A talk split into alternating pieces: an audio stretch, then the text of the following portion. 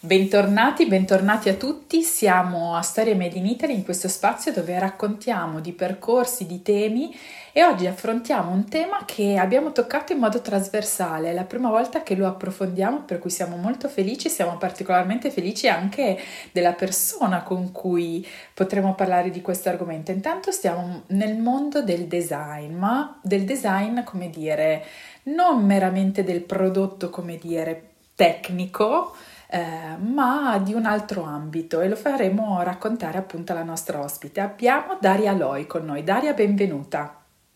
Buongiorno, grazie, grazie.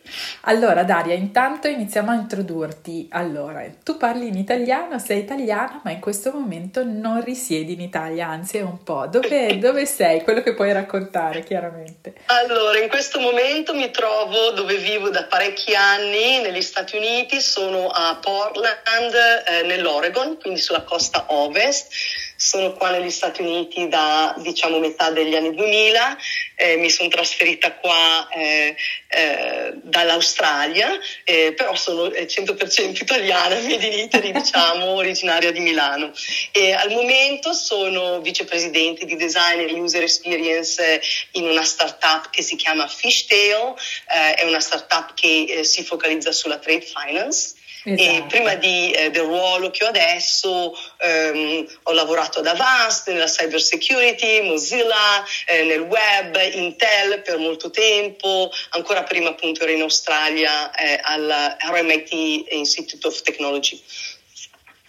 Fantastico, senti, quindi in qualche modo hai esplorato i temi che andremo chiaramente a toccare, perché poi sono temi che sì. prenderebbero molto più del tempo che, che avremo al momento a disposizione, mm. ma hai veramente vissuto esperienze importanti, diverse, portando in qualche modo quello che è, noi definiamo una sorta di made in Italy, un'impronta, ma sicuramente all'interno poi di uno scambio importante, no? quello che, che avviene nel, nel, nel, vivere all'estero e nel lavorare, no? quindi nell'esprimere la propria professione.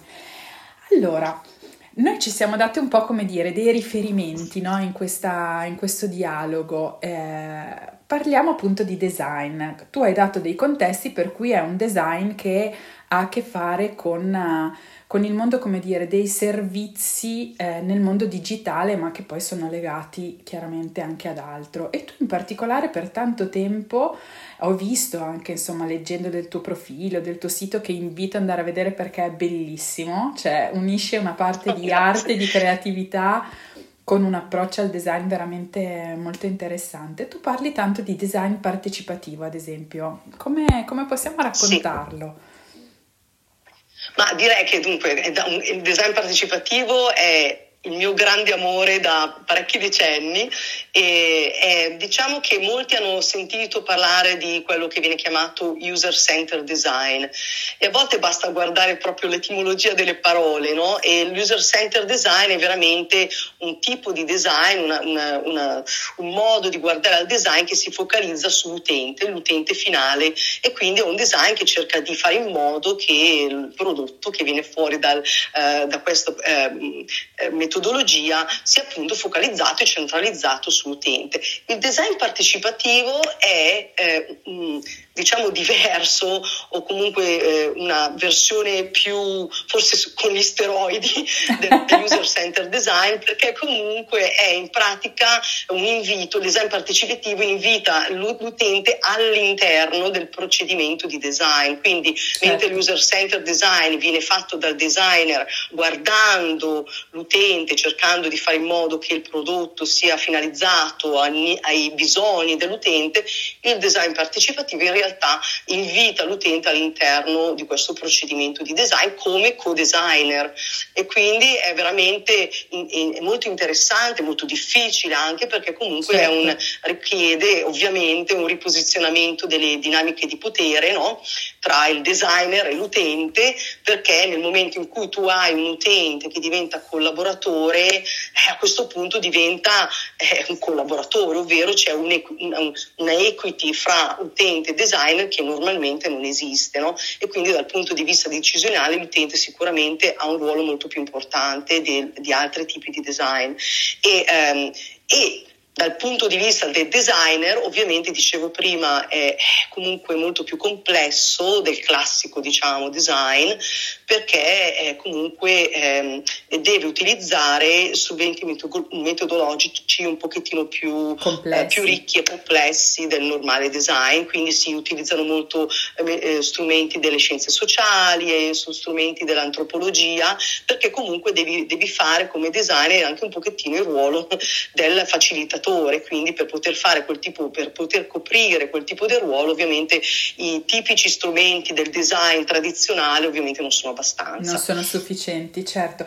Beh, è molto interessante questo approccio perché comunque quando si parla di design significa disegnare no? qualcosa nella, nella sì. semplicità e nell'etimologia, disegnare un prodotto, un servizio e eh, chiaramente questo è focalizzato all'esperienza no, dell'utente, all'esperienza della persona, per cui coinvolgerla significa realmente arricchirla, allo stesso tempo rispondere forse più immediatamente anche a dei bisogni che non sono immediatamente comprensibili dal designer da solo, per cui si arricchisce veramente molto interessante.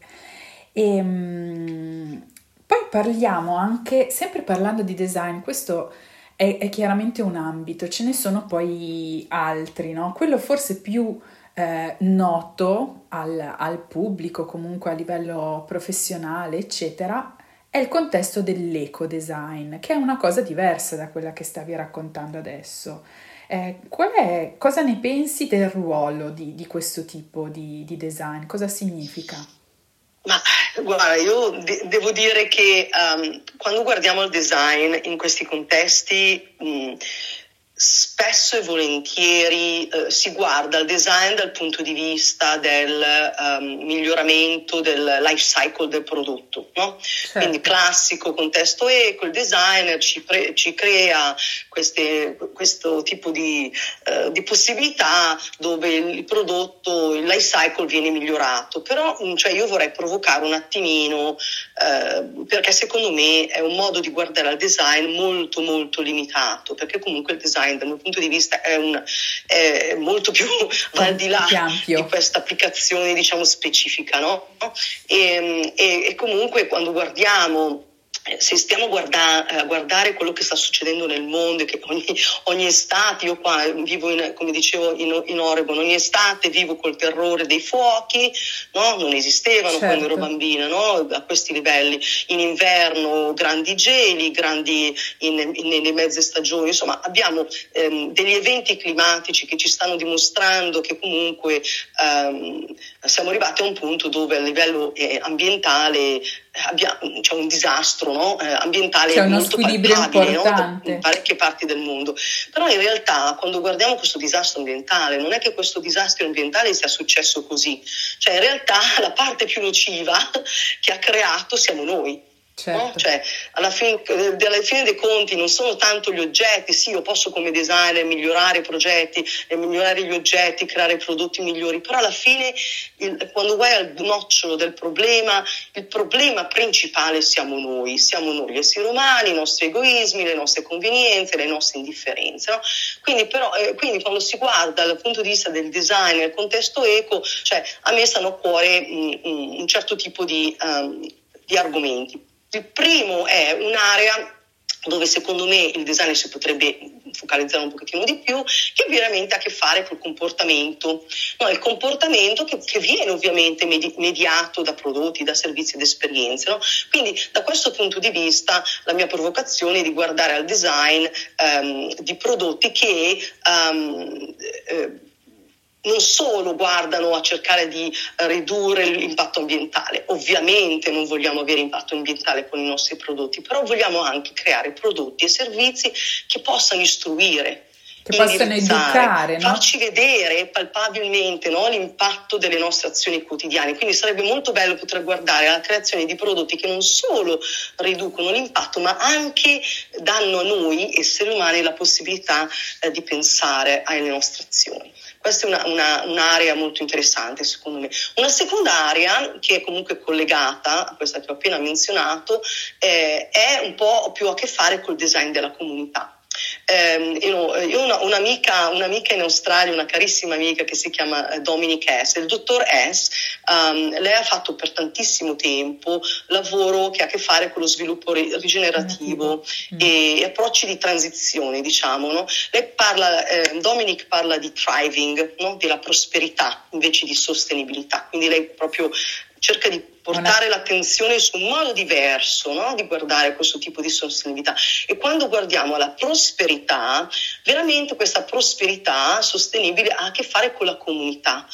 Quindi eh, molto del suo lavoro guarda a eh, come fare eh, a disegnare dal punto di vista di disegnare la partecipazione attiva di una comunità o di comunità eh, all'interno del disegno delle loro strutture socioculturali. Quindi come fai eh, ad, in un certo senso eh, portare il design partecipativo all'interno del design di una comunità in modo che questa comunità disegni eh, il suo ambito in modo sostenibile, no? in modo che, sia, che possa portare prosperità alla comunità e quindi anche all'ambiente come conseguenza. Certo. E poi un terzo e finale ambito, diciamo, che mi sta molto a cuore, ha veramente più a che fare con le, eh, l'adozione di, di, procedimenti, di dinamiche, di pensieri ecologici, diciamo, ehm, all'interno di situazioni più complesse, no? eh, per esempio piattaforme, sistemi di servizi prodotti,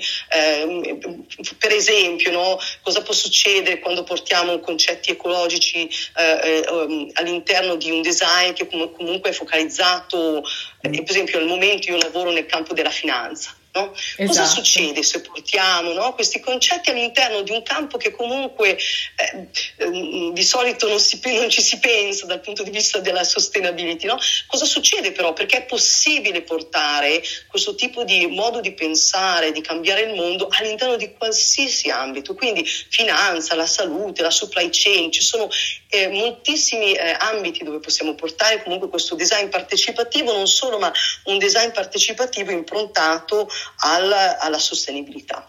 Assolutamente. Beh, hai dato dei riferimenti credo che veramente molto importanti perché aprono proprio delle finestre anche a un approccio che che si arricchisce anche in questo caso, no? che è ampio, per cui assolutamente credo che chi ci starà ascoltando prenderà, avrà preso appunti in qualche modo, Daria, per cui ti ringrazio, ti ringrazio di cuore per queste suggestioni importanti e queste esperienze soprattutto.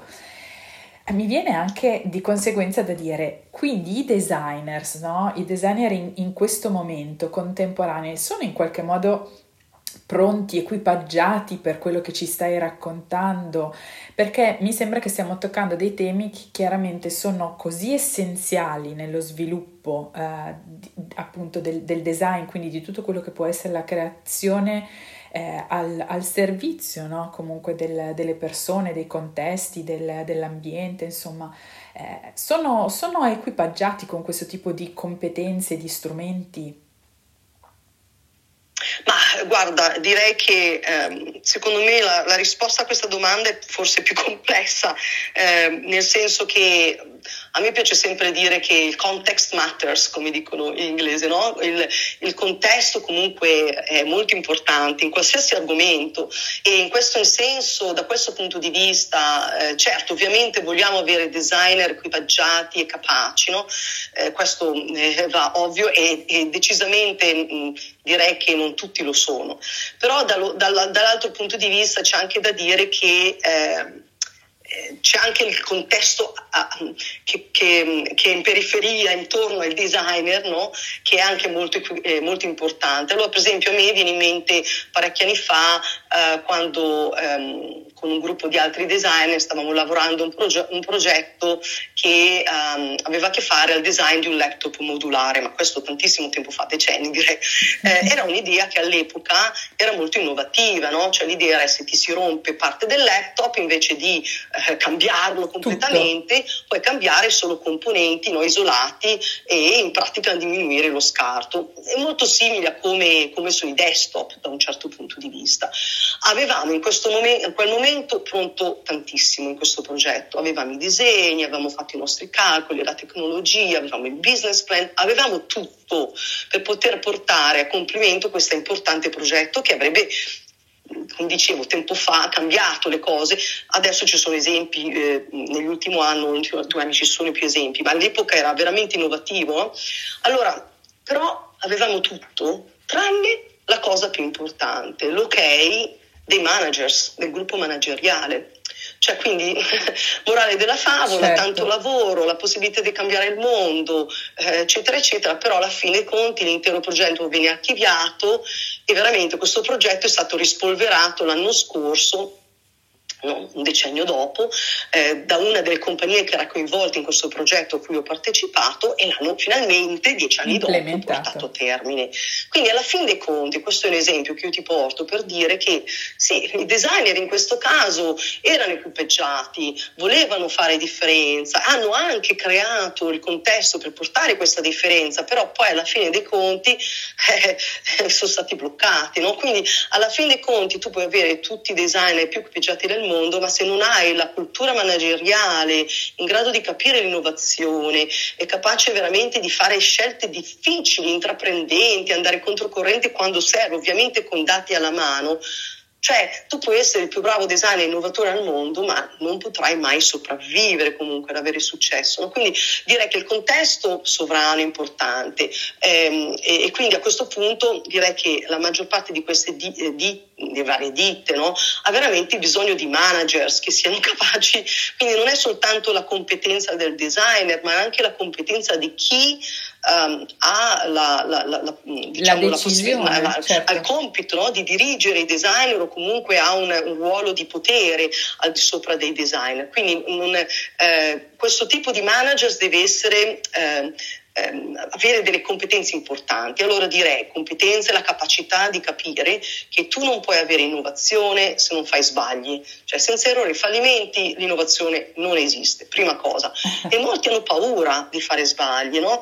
Però questi manager devono anche capire che uh, la pazienza ha anche un ruolo importante, cioè io vedo spessissimo questa pazienza non esiste, e tu però se non hai pazienza, non hai la pazienza, continui a tagliare i progetti perché li vuoi, vuoi vedere un risultato Immediato. nel giro di qualche mese, ma è impossibile perché quando vuoi fare avere innovazione non puoi averla in un paio di mesi perché farai molti errori sulla strada, no? E poi anche il budget. Cioè io vedo quando in tantissime compagnie dove ho lavorato, cioè eh, ci sono i budget per l'innovazione, però appena serve qualcosa da fare da qualche altra parte della compagnia, il primo budget che viene tagliato qual è? Quello per l'innovazione. Eh, non puoi avere, devi averlo protetto, devi avere budget protetti, spazi protetti, dove tu sai che tu investi in questa innovazione e forse all'inizio non avrai nessun tipo di ritorno su quell'investimento. Devi avere l'apertura mentale a investire sapendo che all'inizio potrai anche perdere, no? Sono eh, budget che tu sai potrebbero andare nel nulla, ma eh, li lasci andare nel nulla per un tot di tempo ed eventualmente ti portano frutti, no? E poi e se ci sono a un certo punto dei dati solidi, plausibili, eh, che ti indicano come manager, come decision maker, che quella strada che il designer ti stanno portando davanti, allora devi avere il coraggio coraggio di fare scelte anche controcorrente, perché quando si guarda comunque la tecnologia, ma un po', un po', da tutte le parti, le vere innovazioni comunque hanno avuto alle spalle tanto lavoro, tanti errori, tanto coraggio, coraggio di fare le cose in modo diverso. Certo. Quindi, ehm, quindi abbiamo parlato di contesto, della formazione dei manager e poi ovviamente, certo, hai ragione, cioè a parte i manager abbiamo anche bisogno di designer che siano meglio equipaggiati. Allora io devo dire che mi sento molto fortunata. Io ho studiato al Politecnico di Milano in un'epoca dove le specializzazioni erano molto limitate. Mi sono laureata in architettura e, e quel tipo di formazione che ho ricevuto all'epoca era eh, veramente una formazione che, che ti permette di, um, si diceva, uh, approcciare il design, dal, il design dal cucchiaio alla città, no? Cioè tu impari come essere un designer e poi che tu debba disegnare il cucchiaio o la città o qualsiasi altra cosa non in cambia. mezzo a questi due tipi di prodotti non fa niente, perché tu impari la competenza del design. Però oggi io vedo che spessissimo la formazione del design crea individui un po' diversi, nel senso che sono iper specializzati, sono bravissimi a fare una o due cose, però poi quando gli chiedi di andare fuori da questo tipo di compartimentalizzazioni fanno un po' fatica, no? Eh, allora hai il graphic designer che è bravo a fare il graphic designer, però è incapace a fare la strategia del design o lo strategista che non ha mai disegnato un prodotto in vita sua, no? Certo. Quindi abbiamo tanti, tanti, troppi specialisti, tanti, tanti. E non dico che non siano importanti, eh, però abbiamo sempre di più una scarsità di designer che siano capaci di portare mh, questa capacità pro, del progetto, del disegnare in qualsiasi ambito, no? E, eh, quindi questo è un problema. Eh, un altro ambito che secondo me è un pochettino, forse più che un pochettino deludente nella formazione dei designer, di oggi questo è anche di ieri, perché comunque anche di ieri, è che raramente questi designer arrivano o anche arrivavano equipaggiati con quelli che mm. vengono chiamati eh, soft skills. E questi soft skills sono competenze mm, che ehm, sono fondamentali comunque, perché comunque tu che tu sia bravo a disegnare, a creare un nuovo prodotto, però poi se non, è, non sei capace di venderlo, di spiegarlo, di spiegarlo a chi è davanti a te, indipendentemente da chi è quella persona, è difficile comunque poi portare avanti discorsi complessi come designer. Quindi queste lacune, diciamo, eh, di competenza no? dei designer. Poi eh, si, io vedo questi designer che arrivano, li intervisti e hanno un portfolio fenomenale, Pazzesco, però certo. poi hanno delle lacune enormi nella loro capacità di, eh, di, promuovere il loro lavoro, di parlare del loro lavoro, eh, cioè hanno veramente queste, una scarsità di, di, di, competenze che non gli sono state insegnate. E allora poi devono appunto, poi hanno bisogno di grandissimi supporti, di coach, no? che li possano aiutare a, in modo che vengano equipaggiati in modo, in modo ehm, completo. Mm? io faccio tantissimo lavoro, per esempio, come, men- come mentore, come coach di tantissimi, eh, di tantissimi professionisti che sono bravissimi nel loro settore, ma hanno delle grandi lacune dal punto di vista di questi soft skills. Certo, beh, stai dando anche dei riferimenti anche, questo, anche, su questo tema veramente importanti perché credo che anche le generazioni, eh, stiamo citando anche le generazioni forse un po' più giovani, no? hanno veramente delle competenze sì. Iper tecniche, iper precise in alcune cose e hanno una sorta di limitazione, forse di fragilità anche, che va assolutamente sostenuta con il ruolo appunto di mentoring, di coaching dei senior che può aiutare in questa visione che è trasversale, no? che sembra dispersiva, invece è quella che a volte dà quell'idea, dà quella comprensione, dà quella comunicazione che dà valore a tanto, per cui è estremamente importante. Sui manager dico che tutta la parte dei decision man maker è sicuramente un ambito dove la cultura manageriale dedicata anche al design, al coraggio, eh, noi vediamo in Italia, no? quello che tu dicevi all'inizio del fallire è come dire, fa parte dell'innovazione, fa parte di portare qualcosa di nuovo. Spesso non, non è culturalmente accettato, no? è più difficile da un certo punto di vista, per cui credo che siano dei temi veramente, veramente importanti. Veniamo invece a a quello che stai appunto di cui ti stai occupando adesso, no? di questa startup che si occupa di trade finance. No? Mi racconti un po', eh, raccontiamo un po' a chi ci sta ascoltando di che cosa si occupa. Eh, certo. E soprattutto perché questo è un ambito che sembra distante no? da quello che è il contesto del design in generale e soprattutto anche da quello che può essere l'eco di cui parlavamo prima, no? Sì, sì, sì, eh, ma guarda, devo dire che eh, eh, ho dovuto guardare come si dice trade finance in italiano, perché ovviamente quando vivi da tanto tempo all'estero come me, certo. a volte si fa fatica con eh, parole che si utilizzano tutti i giorni in inglese e poi dici ma come si dice in italiano? E allora ho scoperto che trade finance in italiano è, viene tradotto come finanza commerciale. Io devo dire, questo è un ambito eh, nel quale io prima eh, di Fishtail, la compagnia nella quale mi trovo ora, Non avevo mai lavorato, non, mai, non avevo mai lavorato nell'ambito della finanza, nel fintech, non avevo mai lavorato anche nella supply chain, che è comunque un'altra area di cui ci occupiamo noi, perché fa parte della trade finance. Eh, quindi un ambito molto interessante, molto mm. eh, nuovo per me, no? è un anno che sono in questo, in questo ruolo, molto nuovo, molto interessante, molto complesso. Eh, in generale, in modo generale, diciamo, questa finanza commerciale è veramente questa attività eh, di finanziare, dare proprio finanziamenti a eh, imprenditori singoli, ad imprese nel caso di Fishtail, nella nostra compagnia, ci occupiamo eh, in, in, modo particolare di, eh, di, dare finanziamenti a imprese che sono nel contesto di compravendite internazionali di beni o servizi. Quindi immaginiamo per esempio uh, una, eh, una, uno dei nostri esempio, customers ehm, eh, si occupa di, uh, distri- è un distributore di insulina mm-hmm. in, al, in, in, Messico e um, questo distributore che distribuisce insulina tramite il, il governo messicano eh, compra insulina eh, loro, um, da uno dei loro fornitori in India. Allora questo, questo distributore ovviamente compra l'insulina dall'India, viene, eh, eh, questa insulina viene mandata eh, dall'India a, yes. al Messico e poi viene distribuita.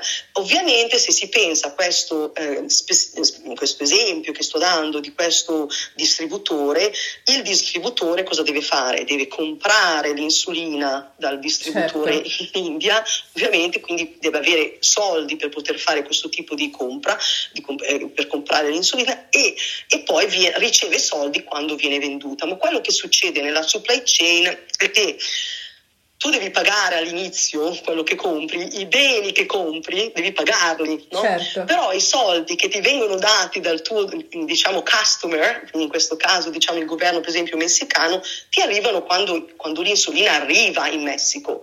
Però ovviamente tra il, nel trasporto a volte ci vogliono mesi perché comunque eh, eh specie volentieri molti beni vengono spediti tramite, ehm, eh, tramite mare. Quindi ci puoi immaginare che se tu sei una grande ditta che ha la possibilità economica di un certo tipo, ovviamente puoi pagare all'inizio, aspettare due o tre mesi prima di ricevere i soldi no? eh, dal, tuo, eh, dal, tuo, cliente. Però se sei una ditta più piccola, questo è impossibile, perché se tu ovviamente hai un cliente che ti ordina un milione di dollari e tu adesso devi, devi pagare un milione di dollari di, di, di materiali che però ti vengono, vengono bloccati per, per due o tre mesi nel trasporto e vedrai questi milioni di dollari soltanto dopo due o tre mesi, ovviamente è impossibile avere più di un cliente per volta. Hm? E allora quello che noi facciamo è dare a queste eh, eh, piccole e medie imprese eh, i finanziamenti sono necessari in modo che loro possano ovviamente crescere e avere prosperità. E, um, e quindi è un ambito interessante Molto, perché comunque certo. nel nostro caso ci, ci eh, stiamo focalizzando particolarmente su eh, zone geografiche del mondo che comunque eh, sono molto più eh, tipicamente hanno meno finanziamenti, quindi lavoriamo molto col Sud America, l'America centrale e con, con l'Asia, eccetera, e, ehm, e, con l'Africa anche. Quindi, ehm, però per noi, da quel punto di vista, diciamo, ehm, mi, mi, chiedevi dell'eco, del esatto. contesto eco, eh, ci sono molti modi diversi di fare questo tipo di, uh, di, questo tipo di lavoro nel fintech e um, dal nostro punto di vista la trade finance di cui noi ci occupiamo ha in realtà una posizione chiave per portare veramente dei risultati veri, veramente concreti dal punto di vista della sostenibilità. E, e lo dico perché ehm, eh, per esempio, molti non, non sanno che eh, questi trasporti intercontinentali tramite queste grandi, eh, grandi eh, tramite mare a livello di sostenibilità sono tremendi, cioè eh, hanno, provo- provocano un inquinamento altissimo, no? cioè, quando guardi poi i numeri, eh, questi trasporti oltreoceano eh, non sono grandiosi dal punto di vista della sostenibilità. Allora noi cosa facciamo? Guardiamo dal punto di vista della eh, tecnologia come stiamo creando delle tecniche che ci, che, ehm, ci permettono di spingere sostenibilità e, e inclusività all'interno eh, dei, dei, proced- dei, procedimenti che noi um, utilizziamo. E ov- ovvero cosa facciamo? Eh, um, abbiamo la possibilità a livello finanziario di incentivare no? eh, i nostri eh, clienti um, che utilizzano trasporti eh, sostenibili. Quindi io posso dire, eh, guarda, io ti do eh, questo tot di soldi a questo tot di um, interessi, però eh, se tu mi, mi, dimostri che il tuo trasporto, il tuo tipo di eh, supply chain management è più sostenibile, l'interesse magari è più basso. Allora, in questo modo cosa fai? Ovviamente crei un incentivo finanziario a eh, fare più attenzione no? a chi utilizzi per i trasporti no? chi, e, e, allora a questo punto è un incentivo finanziario. Quindi noi stiamo praticamente ehm, eh, costruendo all'interno della nostra piattaforma eh, diverse possibilità di creare degli incentivi per poter eh, spingere eh, i nostri vari clienti a fare scelte più sostenibili all'interno della supply chain. Un'altra cosa che abbiamo fatto, perché ovviamente poi io dico sempre, poi quando devi fare un tunnel, cioè lo scavi da due lati, cioè non lo scavi solo da un da lato, quindi parte, eh, certo. questo per dire che tu per risolvere un problema ci sono molte possibilità che hai davanti a te, non devi farne solo una. E quindi un'altra cosa che recentemente abbiamo fatto è stato lanciare quello che è chiamato la Sustainable Supply Chain Leaders Association, SSCLA, che è un'associazione indipendente che si specializza veramente a definire e migliorare la sostenibilità ambientale e sociale all'interno della supply chain. E quindi questa associazione ehm, sta creando criteri di riferimento e standardizzazione ehm, che, che, vengono create tramite la, l'aggregazione di utilizzi di, di dati eh, che tutti i vari membri dell'associazione hanno. E veramente stiamo lavorando insieme per cercare di creare standardizzazione, punti di riferimento, cri- criteri per poter eh, equipaggiare i vari membri dell'associazione per, eh, per spingere costruire eh, una uh, supply chain che sia più sostenibile. Beh, direi Quindi che ci sono molti modi, come dicevo prima, certo. se vuoi portare la sostenibilità, la puoi portare all'interno di qualsiasi contesto, devi volerlo. Certo. Infatti è la mentalità, il cambiamento in qualche modo di mentalità, è l'apertura culturale, l'approccio proprio che cambia. Per cui guarda, ti ringrazio per gli esempi che stai facendo perché io in passato, per dire, ho lavorato in contesti un po' diversi che forse erano pionieri in modo molto più, più semplice di quello che ci stai raccontando, ma anche i contesti erano meno, meno pronti. E parlo ad esempio del fair trade dove esisteva, esiste in alcuni casi ancora il finanziamento anticipato, no? proprio per dare la possibilità possibilità in qualche modo a chi produce di avviare il processo no? oppure di scambiare le merci da, da una situazione a un'altra.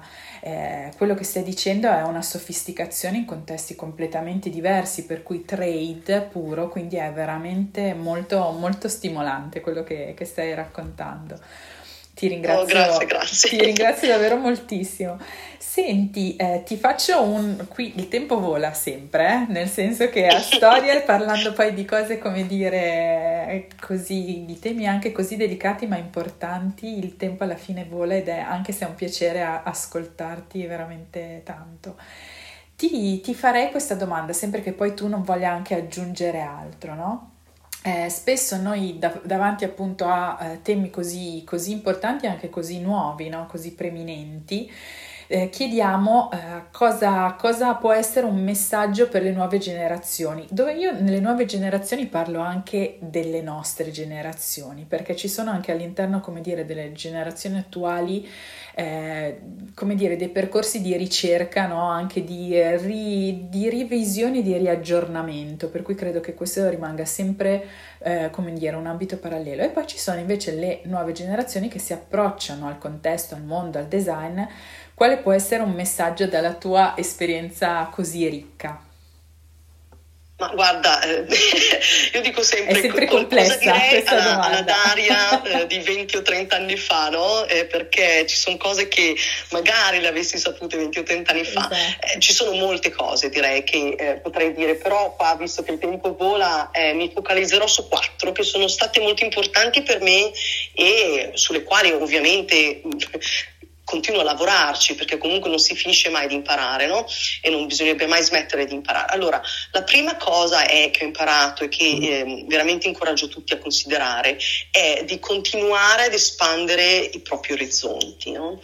eh, e, e, cercare di capire che eh, per ogni situazione che uno si trova davanti ci sono sempre tantissimi punti di vista diversi, non ce n'è solo uno molto raramente ce ne sono uno, ce ne sono sempre tanti, quindi essere aperti alla possibilità di imparare, alla, essere aperti alla possibilità di crescere, di crescere con grande generosità e umiltà, no? perché comunque per imparare e crescere deve avere comunque l'apertura mentale, la generosità di ascoltare e l'umiltà di, di, di ascoltare no? e di prendere anche... Um, eh, di, di prendere dentro eh, un tipo di, um, di, critiche che a volte ti possano venire, no? vengano nei tuoi confronti. Eh, questa, questa, capacità di, eh, di imparare eh, eh, può avvenire in molti moltissimi, molteplici momenti nella tua vita, continuamente e in molti contesti, cioè non è che uno impara soltanto a scuola o impara soltanto quando, quando uno eh, ti dice guarda questa qua è il mio feedback, cioè l'imparare è una cosa che dovrebbe capitare continuamente se tu sei aperto, perché qualsiasi momento del giorno, eh, ogni giorno ci sono miliardi di modi in cui possiamo imparare, basta osservare, avere l'apertura mentale, la generosità e umiltà di, di, di considerare queste voci diverse dalla tua. Quindi questo sicuramente un primo punto. Eh, il secondo eh, che ho imparato, devo dire, ho imparato in molti modi, a volte in modi anche crudeli certo, nella mia carriera, è mai aspettare che, che, ti succedano le cose perché secondo te te le, te le, meriti. Allora io ho avuto molti momenti nella mia carriera dove dicevo, beh, insomma, ho fatto tutte queste cose, me lo merito, perché non, non capisco perché non mi arrivino queste cose che secondo me mi dovrebbero arrivare. E la grande frustrazione no? di, di, pensare, beh, ma io mi merito di essere promossa, ma perché non vengo promossa? No? Io mi merito di avere questa possibilità, perché non mi arriva la possibilità? Però eh, poi ho imparato che eh, se tu aspetti, aspetti, sì, a volte magari ti, ti va di fortuna e ti arriva, però la maggior parte delle volte non ti arriva proprio, no? E allora a quel punto devi aprire le tue porte e se la porta non esiste, te la disegni, cioè, ti disegni certo. la tua certo. porta, ti disegni la tua chiave ehm, con grande coraggio, con intraprendenza, con la capacità di chiedere aiuto. Io ho, avuto, ho fatto ci lavoro continuamente, la capacità di chiedere aiuto agli altri, faccio molta fatica, no? vengo da una famiglia dove mia madre è rimasta vedova molto giovane, è una famiglia di donne molto intraprendenti, dove eh, ci siamo sempre rimboccati le maniche, molta fatica a livello eh, personale e culturale a chiedere aiuto agli altri perché abbiamo sempre imparato a dovercela a raffazzonare al modo nostro, no? però devo, devo, devo, dire che è importante anche questa capacità di, di chiedere aiuto aiuto no? e di chiedere aiuto con grande umiltà e coraggio. Quindi apriti le porte, disegnati la tua porta, trovati la tua chiave, non aspettare che che ti venga imboccata. Il terzo punto direi che è anche di non sottovalutare eh, due cose che sono in, in, interconnesse una nell'altra. La prima è l'importanza di pianificare, cioè non è che voglio dire eh, ti metti lì dall'oggi al domani c'è la storia che tu vuoi avere, devi sederti, pensare cos'è che io voglio per il mio futuro, dove voglio andare, dove voglio essere fra un anno, due anni, tre anni, qual è il mio scopo, cos'è che è importante per me. No? Allora, ok, se questi sono i miei punti di riferimento, come ci arrivo, quali sono i, i, i, i step by step, no? le cose che io devo che fare per poter arrivare a questo punto di riferimento che mi sono creato, no? che è importante per me. Quindi creare veramente un piano di attacco, diciamo, per poter avere il futuro che tu vuoi, no? Perché la, quella porta che ti devi creare, quella chiave che ti devi disegnare, beh, devi pensarci che forma ha la chiave, che colore, che, non faccio uso una metafora magari un po' in modo, in modo semplicistico, però in modo semplice, però devi pensarci, devi ragionare quali sono gli step, qual è la traiettoria, eh, quali sono le cose che assolutamente devono essere in, in, in gioco per, per poter raggiungere quella destinazione. Però non solo è importante pianificare, ma anche avere la capacità di cambiare, ridefinire e aggiustare in modo agile i propri piani propri, le proprie pianificazioni senza egocentrismi, perché comunque la vita a volte ti mette davanti a situazioni eh, che tu non hai messo nel tuo piano. Io per esempio no, avevo pianificato la mia vita in Italia, poi tutto un tratto mi sono trovata altro. in Australia.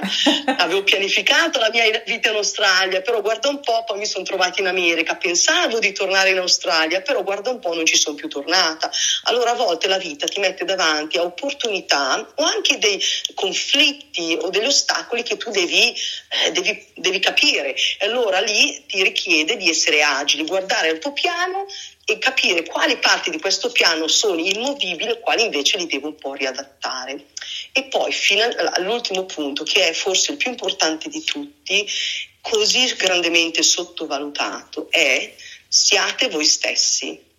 Mai compromettere la, la propria identità, i prossi, propri valori. Io devo dire, come un immigrante che dall'Italia si è spostato in Australia e dall'Australia si è spostato in America, Durante tutti questi, questi, decenni ormai, io molte volte mi sono trovata in situazioni anche a livello socioculturale dove um, ho un po' negato all'inizio la mia, la mia italianità, no? perché cerchi certo. di, in un certo senso, di eh, se, se, tutti i buchi davanti a te sono quadrati e tu sei rotondo, cerchi di farti quadrato, così entri nel buco, no? cerchi di fare un fit, cerchi sì. di diventare un po' conforme a, a, al tuo contesto però è un grande errore. Io non dico di essere eh, paladine, fare, fare, grandi lotte, cioè non dico di fare, però se tu sei alla forma triangolare, ti trovi davanti a un sacco di buchi quadrati, rimani triangolare, però capisci che cosa voglia dire essere anche un quadrato. Adesso sto di nuovo utilizzando una,